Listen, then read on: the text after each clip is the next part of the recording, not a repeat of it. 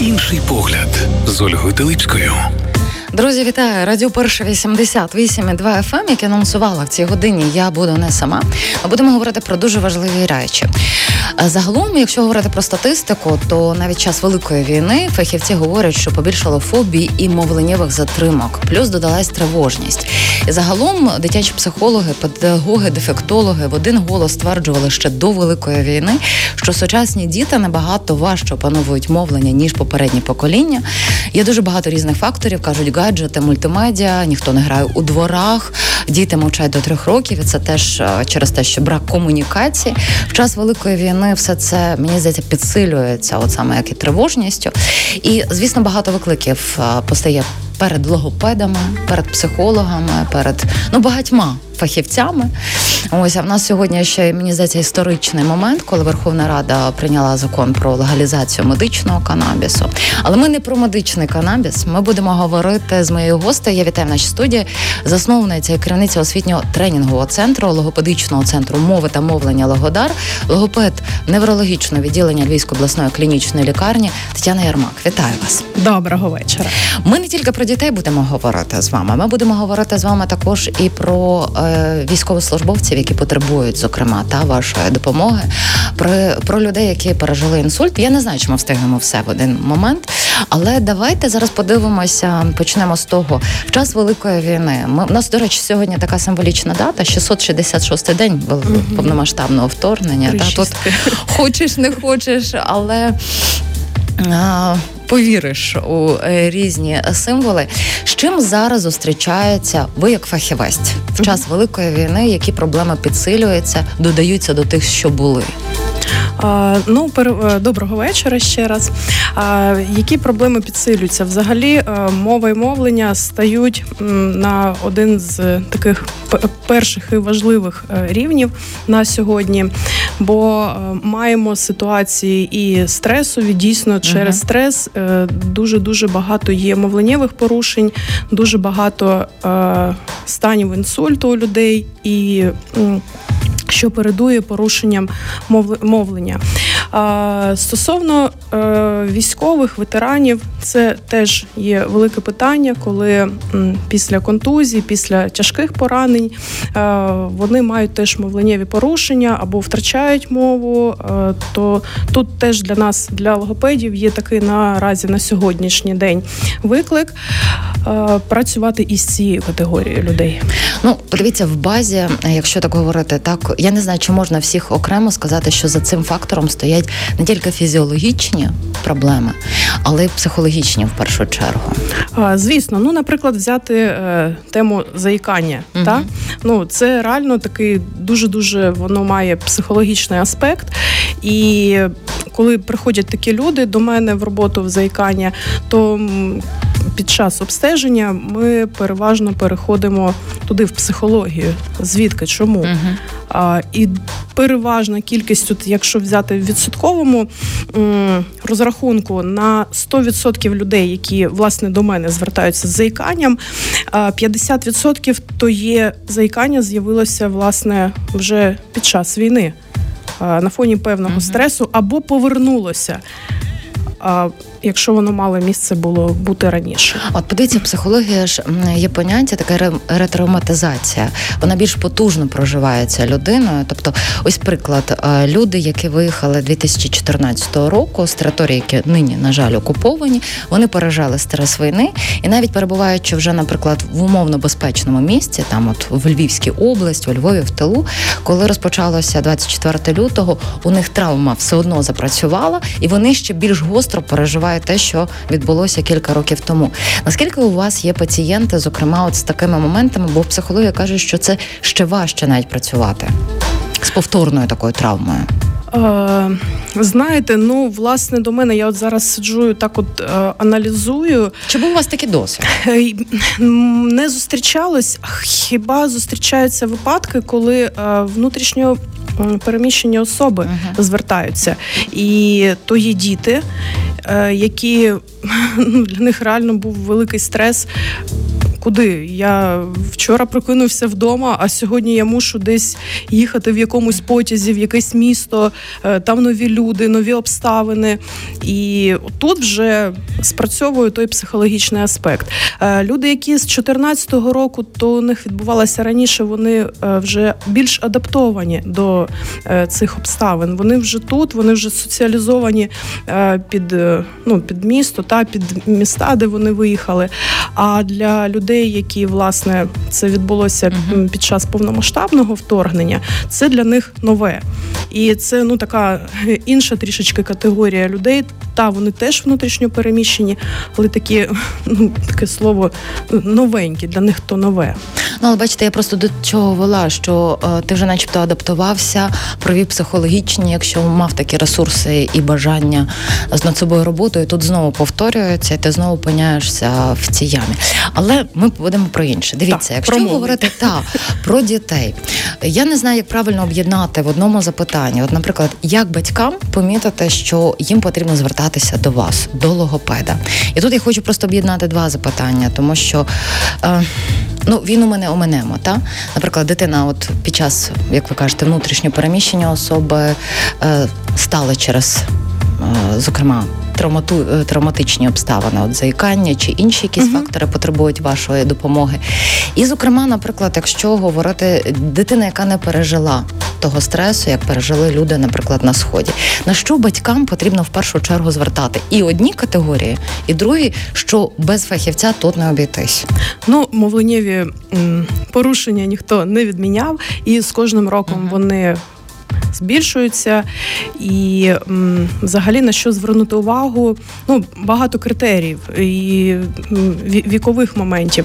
Дивіться, якщо дитина е, врочок не говорить е, перших елементарних слів, там, хоча б навіть там мама, тато, е, баба, дідо тощо, то Тут треба вже замислитися навіть на Я цьому уточню. етапі. Тобто, ви хочете сказати, що навіть в рік до вас вже потрібно звертатися за консультацією? Так.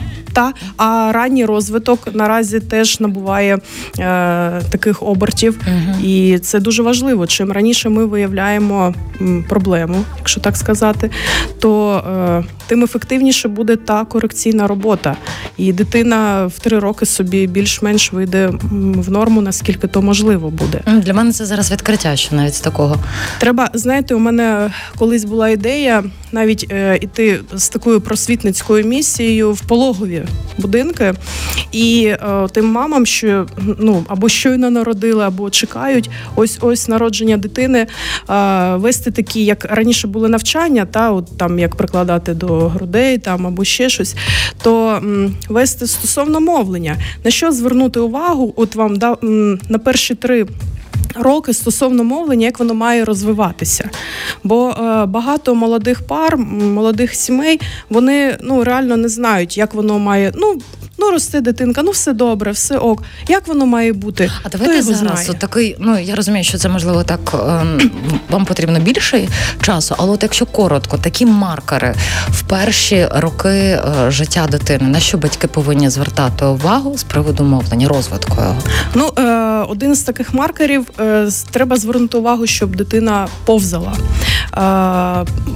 Важливий дуже момент повзання дитини. Якщо дитина повзає, а це має відбуватися в нормі 4-5 місяців, то це вказує, що в принципі е, поки що все ок, дитина розвивається нормально. Угу. Сідаємо в 6 місяців і йдемо там вже рочок, рік і один, 11 місяців, 12, то є таке в норму йде.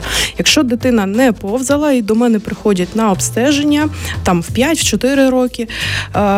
Окрім там ну якихось базових та перевірок, там по звуках або ще по якихось там рефлексах, то е, я е, збираю той анамнез. І е, одним з запитань у мене стоїть, коли дитина поповзла. Часто бувають, ну як всі діти, а як всі діти? Ну, всіх по-різному. Є норма. Ой, та мій взагалі не повзав, ми одразу встали і побігли. Це теж не є норма. І марафон пробігли, так? Так, так. То ну це такий один з таких важливих моментів е, звернути увагу. Ну, якщо дитина не повзає, не треба їй там е, прям так силоміць, а давай повзай, щоб ти мені говорив. Ну то є природні якісь фактори на які треба звернути просто увагу і е, пильнувати, Угу. більше говорити з дитиною, не звільняти е, себе від спілкування з нею, більше комунікувати, навіть якщо вона новонароджена, е, дивитися очі в очі, і говорити як з дорослою людиною, як ну з повноцінною, Не не сюсюкатися, е, взагалі говорити, не давати гаджет. Я дивлюсь, ну дуже часто е, 5-6 місяців е, в цій е, сидить дитина, і у неї перед нею той телефон, воно блимає перед очима. Ну тобто батькам це легше, а, а дитині ніяк. А потім ми стикаємося з тим, що а чому дитина не дивиться мені в очі? Чому мене, е, чому вона не хоче мені відповідати на якісь питання? А чому вона не просить там е, ну дай там чаш? А як вона буде? Бо у неї не було комунікації геть ніякої.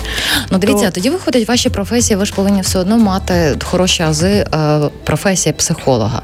Тому що всі ми родом з дитинства, і ми розуміємо, що всі наші е, дитячі травми, маленькі чи великі, ми потім реалізовуємо, якщо не звертались до відповідних фахівців у дорослому житті. І е, навіть психологи, коли працюють з дитиною, вони в першу чергу працюють з батьками. Так само і у вас. Ви працюєте з батьками також, так? Обов'язково. Коли батьки приходять і говорять: Тетяна, я приведу дитину, та я можу йти собі. Мгм. Раніше так, я так будувала свою роботу. Е, На моїх заняттях батьки не мали бути присутні.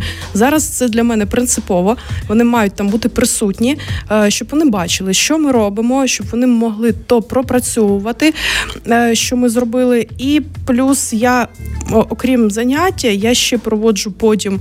Після заняття таку міні-консультацію, на що звернути увагу, е, що підкоригувати, е, що ну чому більше приділити е, знову ж таки тієї ж уваги, що поки що забрати. Ну це така постійна робота. Навіть якщо ти не маєш ну такої фахової освіти психолога, ти з роками. Ти ним просто Ти його не стаєш. боїш, та. так, Мгм. так, ну реально, так воно і є. Бачите, мені колись е, свого часу, це дуже багато років тому було, воно якось так емоційно лягло. Прочитала статтю наукову про те, що навіть от коли батьки беруть е, собі няню для того, щоб е, з дитиною була, що це треба десь ну трішки відтермінувати, там три роки, десь так брати, тому що інформацію зі світу немовля щитує навіть просто з доторків е, мами, і вона тоді розуміє про безпеку чи небезпеку. Наскільки ці моменти, коли немає такого тактильного в ранньому, е, зокрема, розвитку стосунку з мамою, може теж вплинути на розвиток мовлення? А воно взагалі все впливає. Навіть сьогодні у мене була консультація. Власне, до мене звернулися люди. Там хлопчик має заїкання, і ми до того дійшли з мамою в ту тему. А, Ми. Ми наші діти, ми, ну як, як ми дитина, та ми транслюємо те, що нам вкладають наші батьки. Ми, ну по суті, ми обличчя своїх батьків. Ну, принаймні там в дитинстві. Бо це самі е, ближні люди, які є в їхньому оточенні. І все, що транслює ну, е, родина на цю дитину, ось вона нам і дає. Якщо родина м, приходить, всі втомлені, там мама десь на кухні, е, тато втомлений, лежить там на дивані, щось там в телефоні собі, ніхто не звертає уваги на ту дитину. Ну, яка та дитина буде в комунікації? І звісно, вона буде десь нервова, вона буде робити якусь шкоду для того, щоб звернути на себе увагу. Бо е, в цей світ ми всі приходимо з нуля. Ми приходимо чисті і, ну, і ту інформацію, яку в нас вкладає оточення, суспільство, е, то вже виходять такі особистості. Дивіться, перш ніж перерватися на музичну паузу, пані Тетяно, у мене до вас таке запитання, тому що про проблему гаджетів, що батьки е, компенсують, е, скажімо там, ну нестачу свого часу, і це погано впливає на розвиток дитини. Зокрема, ми зараз про вашу професію логопеда говоримо. За моїми спостереженнями, це дуже багато років час від часу виникає в просторі. Але і кожного разу вона стає все більш актуальнішою. За вашими спостереженнями вашої практики, е, чому батьки не дослухаються до цього, що гаджети вони тільки заглиблюють проблему, а не вирішують? Що таке з батьками відбувається? Чи справді брак часу, чи вони не самі не встигають відновлюватися? Я тут говорю не тільки про маму, але про тата також. Та, Ми та, не виключаємо. та, це можуть бути і бабусі, системи. і дідусі взагалі, Мгм. брати, сестри. Ну тобто, все оточення наше, з якими ми є. От, от що, чому не звертають на це увагу? Чому все одно ця інформація кожного року стає все більш актуальніше? А, дивіться, ну ми ж е, знову ж та ви е, заговорили про психологію. Ми всі виховані в різних умовах, за різних обставин. Ми всі є з різних поколінь, і у всіх нас є своє бачення ну якихось певних моментів. А, і так, і зайнятість також е, сучасним батькам, ну навіть якщо вони там вже і старші, але ну сучасні, та е, їм складніше, вони мусять багато працювати. У них ну купа купа якоїсь діяльності, що ну реально. Ну, на жаль, є така проблема, що брак часу на свою дитину. Або, е, або то вже планувати, як приділяти увагу своїй дитині, брати той щотижневик і прописувати там собі той графік дня. Так, там, е, ну, якщо вже дуже-дуже все дуже щільно. Е, Беремо і плануємо так, вечір з 6 до 20, е, з 18 до 20, все, час для дитини. Неважливо, там ми чи будемо уроки робити разом, чи бавитися, чи там щось малювати. Неважливо, але е, комунікація з дитиною. Причому неважливо в якому віці. Е, Не треба, не треба її. Е, Десь ну, відганяти, відштовхувати від себе. Навпаки, та робіть, мама готує їжу на кухні, ну елементарне. Іди, не заважай мені, так? Мгм. Та залучіть, нехай вам там картопельку почистить е, або щось поріже. Але ж багато виникає, що тут буде більше, там прийдеться більше прибирати. Тобто, знаєте, все одно виходить такий певний вибір. Е, Ну, ц- це все можна в собі виховати Мгм. навіть для батьків. І головне було бажання. Ну реально. Бачите, ви е, сказали про те, що е, у вас була така ідея пологому почати працювати. Мені здається, що треба ще на етапі того, як люди намагаються е, думають про те, щоб е, створити Ну, саме вже може сім'ю бути, з але я думаю, що на той момент вони думають про інше, щоб взагалі спланувати, щоб та е, дитина була. А ну вже як вже сплановане, вже вирішене то питання, то можна починати то проводити. І дуже часто, до речі, я секундочку момент. У мене колись був досвід, я спілкувалась. З працівниками однієї жіночої консультації і говорю: чому ви наразі не проводите заняття? Ну, от я коли е, там 18 ще років по тому е, була е, ну, вагітна, та і Мгм. ходила з своєю дитиною, то на, для нас проводили певне навчання, там як там е, ну, пеленати дитину, як з нею розмовляти, що робити. Кажу, чому наразі немає такого навчання? А мені сказали: е, а навіщо? Зараз в інтернеті все є, хай дивляться. Ну, не будуть всі лізти і дивитися інтернет. е, Реально. Ну, в інтернеті теж дуже багато чого написано. І інколи по одні ті самі е, Не факт, що воно всім підходить. Ну і не факт, що це е, правда, знаєте, бо ж можна багато чого прочитати. Е, Тому краще та, до фахівців звертатися. Тетяна Ярмак, вчит- вчитель логопед, є гостею моєї студії. За кілька хвилин ми повернемося. Антитіла з композицією Буду Вуду. До речі, дуже така містична композиція про ляльку Вуду. Бачите, 666 день. Щось є в цьому. Інший погляд з Ольгою Теличкою. Друзі, вітаю ще раз. Е, Нагадую, що Тетяна Ярмак, е, засновниця керівниця освітнього тренінгового центру логопедичного центру мови та мовлення Логодар, логопед неврологічне відділення Львівської обласної клінічної лікарні. У нас у гостях ми говоримо про виклики, з якими зараз зустрічаються логопеди в час великої війни. В першій частині нашої розмови, зокрема, проговорили і про маркери для батьків. Для мене відкриття, що навіть з однорічного віку вже потрібно контролювати. Якщо навіть ще раніше процес повзання, якщо не відбувся, вже потрібно, Ну, скажімо, так, та мати е, орієнтир до вас. Е, ми зараз в цій частині розмови поговоримо про більш дорослих людей, зокрема е, про ваш досвід, якщо він у вас є, і який саме у стосунку з військовими у вашому ем, у вашій діяльності, і звісно про роботу на відновлення мовленням людей, які перенесли інсульт. Зокрема, от ем, це здається цього тижнева новина, можливо, минулого тижнева. Семирічна дівчинка чи хлопчик у Львові перенесла інсульт. і Загалом дуже часто трапляється, умовно часто, але мені здається, що це часто, що він помолодшав. Тобто, якщо раніше це була умовна прерогатива вже десь старших людей, то зараз, на жаль, інсульт е, підбирається до дуже маленьких. Але почнемо, напевно, з військових, да. так тому що це так і важливо.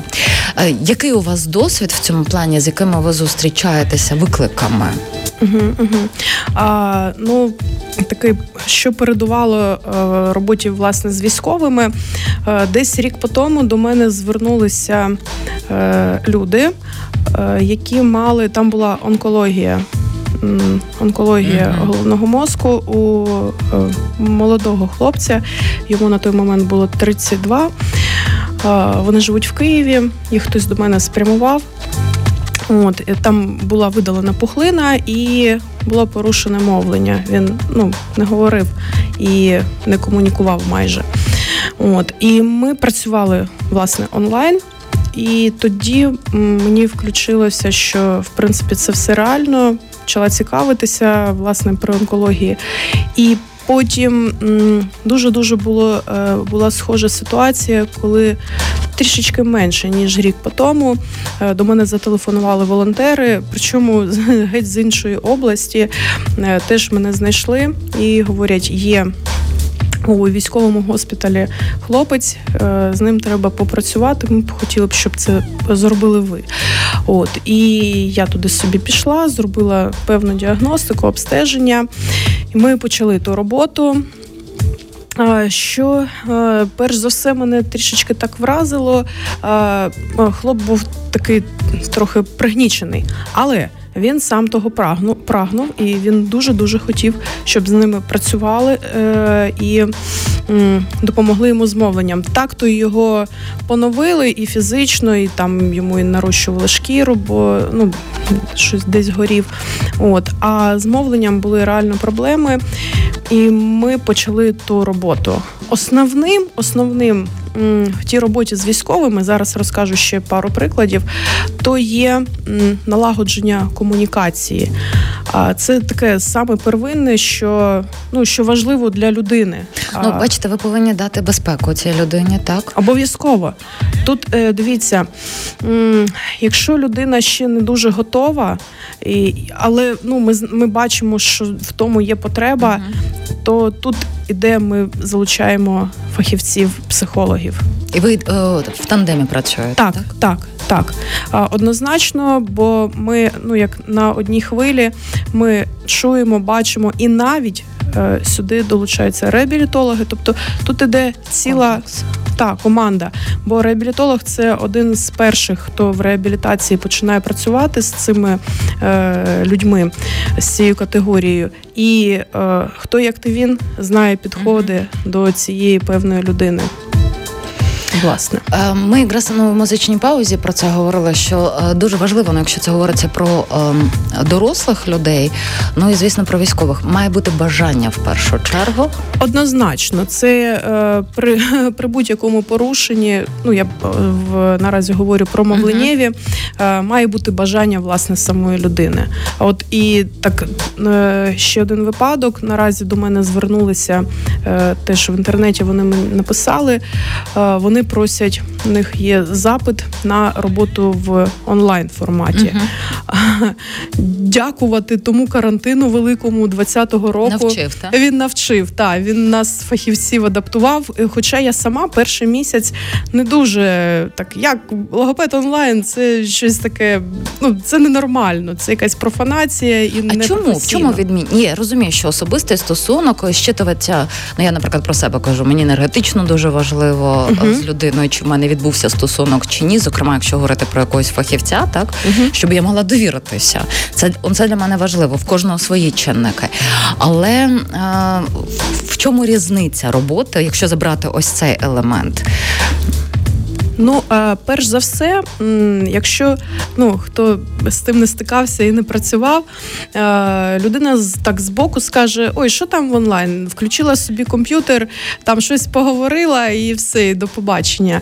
Я хочу сказати, що робота в онлайн в рази складніша, ніж офлайн. uh Чому? Тому що якщо офлайн ми можемо е, десь ну потрогати, десь щось порухати, е, ну так пояснити, то в онлайн то все в рази збільшується. Це настільки тонко, так треба пояснити. тут же включається та ж психологія фахівця, власне, uh-huh. самого. Тут ще теж треба мати такі стійкі е, нерви, щоб то все донести і розказати, як то має відбуватися.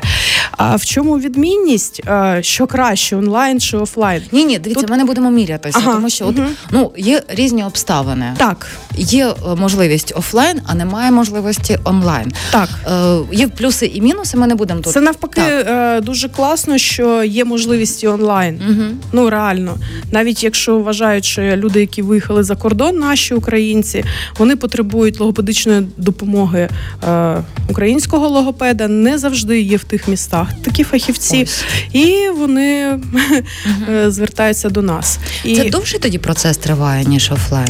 Чи по різному? По різному, всі, всі. Я взагалі за індивідуальний підхід. Ну всі люди різні, всі.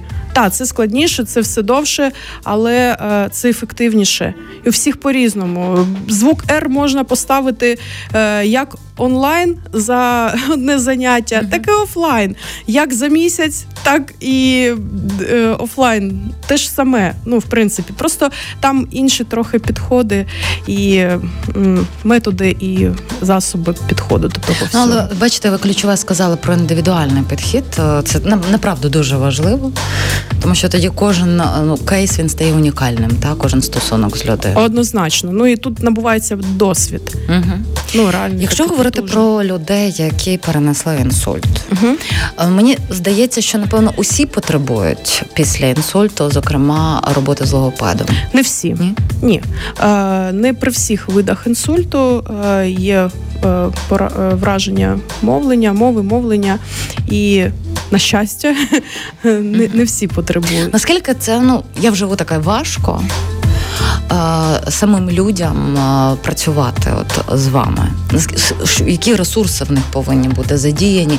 Як я розумію, що це все дуже індивідуально, так і бажання в кожного різне і від цього теж дуже багато залежить. Знаєте, у них є бажання. А, Ну, бувають поодинокі випадки, які е, ну вони там знаходяться в тих стресових ситуаціях е, стосовно в, в ті ж пригніченості uh-huh. психологічно. А як я вчора ще бігав, та а сьогодні я там майже прикований до ліжка і ще й не говорю. Ну їх дуже це дратує, дуже дратує, і вони реально е, ну переважна кількість вони будь на що готові, аби заговорити, і та вони погоджуються на логопеда. Бо логопед це не тільки про звук «р», а це набагато ширше. І, е, до речі, стосовно людей після інсульту, е, в роботу логопеда, який працює в неврологічному відділенні або в реабілітаційному, е, входить робота з поновленням ковтання, бо при деяких випадках інсультів порушується власне функція ковтання. І ви навіть цим займаєтесь? Так. Так. Так, в закладах вищої освіти не вчать цьому. А чому? Я не знаю, чому. Ну, коли я навчалась на логопеда, е, не було навіть е, ну, в програмі такого. А і, до речі, от е, наразі вводиться нова професія, терапевт мови і мовлення. Це, в принципі, його прерогатива, е, поновлення ковтання і поновлення мови, е, щоб людина могла комунікувати і надалі жити угу. повноцінно в нашому суспільстві. От е, подивіться, ну мовлення, воно ж безперечно пов'язане з е, і мисленням, так тож багато таких ком... пам'ять пам'ять. Так. так якщо говорити, от людина, яка пережила інсульт і потребує, зокрема, е, втручання логопеда, вас як фахівця, і відмовляється, наприклад, від цього, наскільки це заторможує загалом її процес, ну я не знаю, реабілітації, не реабілітації, виходу з хвороби. Ви мене тут зараз поправите, яке правильне слово вжити. Ну відновлення, тут... напевно, так відновлення. Дивіться, е, звісно, що е, чим раніше ми почнемо ту реабілітацію, я зараз говорю про е, взагалі реабілітацію мови і мовлення. Mm-hmm. Чим раніше ми її починаємо, тим є ефективніший той наш результат. Та зверталися і через півроку, і через рік. Та воно теж реально, воно теж можливо, але воно не завжди настільки ефективно. Ми бачимо той результат, і не завжди повні, ну так максимально повністю, як при раніше б звернених, е, долається угу. те порушення.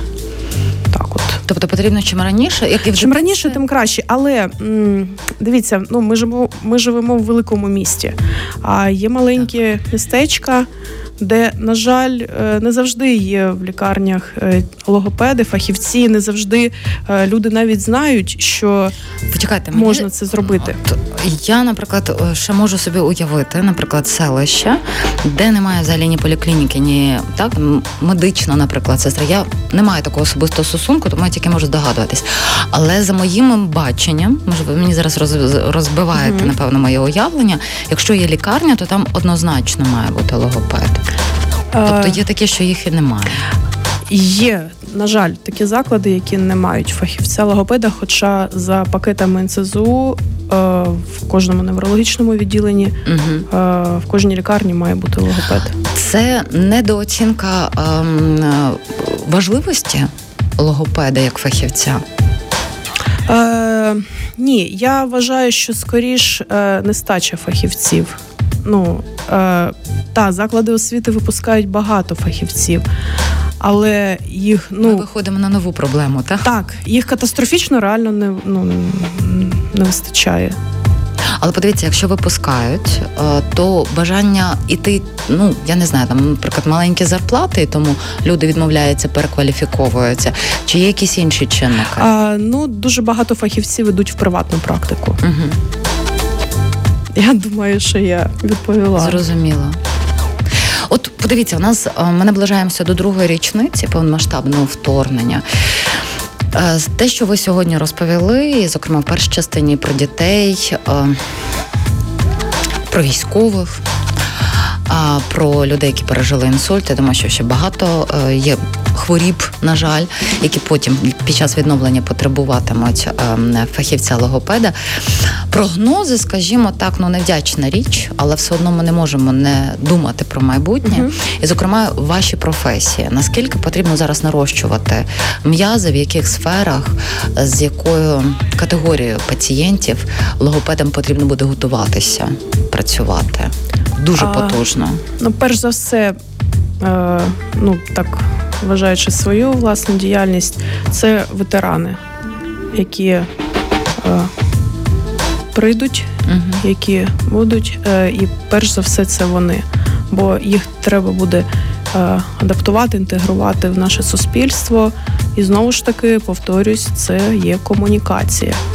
У них там своя е, атмосфера, і ну, вони ж е, не тут а там. І ну, це геть інші речі. І навіть зараз, коли хлопці приходять, е, особливо ті, хто були там тривало, і ми спілкуємось, до нас багато приходять на консультації. Uh-huh. От, І ну, таке як повернення сюди, то ще, ну, то ще на те буде час. Потім то діти раннього віку. І е, якщо фахівець, навіть логопед, ви приходите в три роки, а дитина не говорить, та ми приходимо, щоб нам викликали мовлення. А фахівець говорить: «Е, та йдіть собі, е, виговориться. То я завжди говорю: ідіть шукайте іншого фахівця. Не чекайте. Немає наразі на сьогоднішній день е, виговориться. Можливо, 20 років по тому, 30 ми виговорювались. На сьогоднішній день ну, це як. Е, не знаю, просто ну знаєте, як дротик кинув, е, а він не потрапив. Ну тобто, ви зараз дали означення е, маркеру, скажімо, е, фахівця, до якого не потрібно йти. Ви знаєте, сказали Я прям ну, бачите, логопедія настільки е, така різноманітна, що тут можна говорити і не один ефір. Ви от сказали це слово сполучення, викликати мовлення. У мене зразу така картинка екзорцизму випливає. Хоча, можливо, воно десь цьому і є. Але ну направду це хороший маркер, щоб розуміти, що фахівець. Е, Ну, були випадки, навіть е, там до мене приводили хлопчика, йому було 8 років. Вони просто проходили повз мого центру е, і побачили, що є світло, ну що ми працюємо.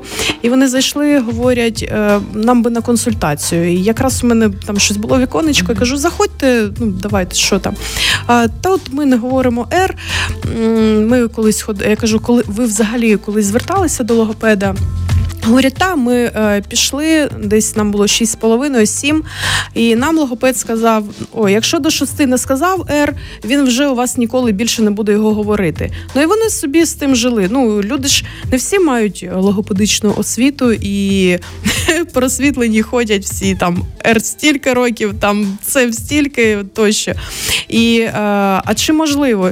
Я кажу, та можливо, і в 18, і в 20, і в 60 можливо, аби було бажання людини. То ми поставили той R. Ну не за це заняття, там uh-huh. е, певний період був і все. І мав. Я кажу, ну що ви собі розвіяли? що ну, шість не поставили, то не буде ніколи. Ну, бачите, є ж таке правило, що е, перейшов до одного фахівця, навіть якщо тобі сподобалась консультація, все одно пройде ще кілька для того, щоб розширити горизонти. Е, так, тільки дитині пояснюєте, навіщо ви вводите її по фахівцях, або навіщо взагалі ви ведете дитину до логопеда. А до речі, це гарне запитання. А як у дитині пояснити? Ну не будеш говорити там. Ну я думаю, що це дуже токсично. Я сподіваюся, що таке батьків мало, але ну, це я розумію, що мої рожеві окуляри, та бо ти там не такий чи не така. Це ж далеко не по різному буває.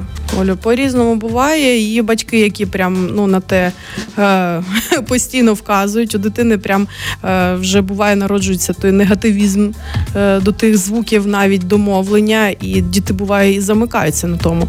А є діти такі, які усвідомлюють навіть в 4-5 років, і вони говорять щось не так. А як от батькам справді сказати дитині, е, чому йдемо до логопеда? І взагалі хто такий логопед? Так.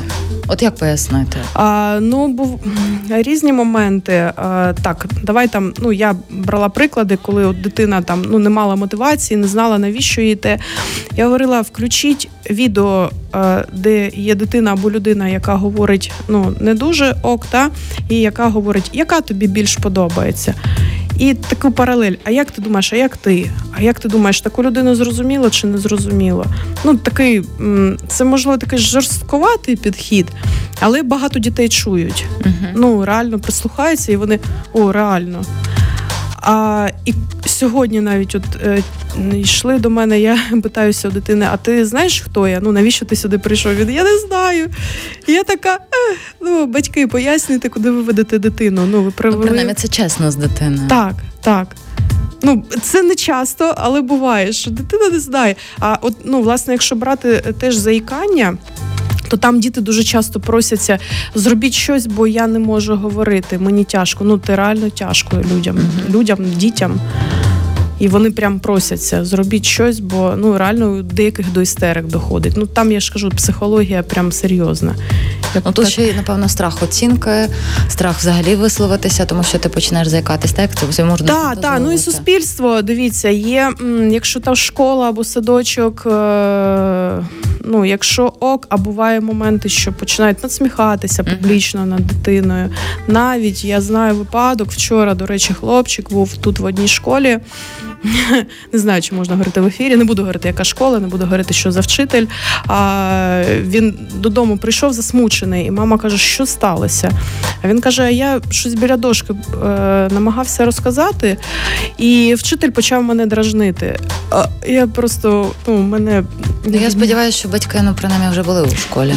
я не знаю. Ну А це ми при дитині про це вже Мгм, не говорили далі. Я просто була в шоці. Ну так, тут такі моменти. Так, Мені здається, так. батьки тут повинні ставати такими Я думаю, що ярими там вони щось- захисниками своїх дітей. Так, так. Але дитина, ну це ж вже там не маленька дитина, там е, сьомий клас хлопчик. Він же ж все Це підлітковий вік, Так, це така вразлива. так. Вони дуже. Я пам'ятаю себе в підлітковому віці. Ох, можу багато чого розповісти, але це тема для окремої розмови. У нас на годинку 18.55. е, В скорому часі у нас підсумковий випуск новин. Уже за 5 хвилин в очікуванні Анастасії Мельник. Е, Гостем моєї студії сьогодні була засновниця керівниця освітньо-тренінгового центру, логопедичного центру мови і мовлення Логодар, логопед неврологічного відділення Львівської обласної клінічної лікарні Тетяна Ярмак. Я вам дуже дякую. І я вам дякую, Оля. Інший погляд з Ольгою Теличкою.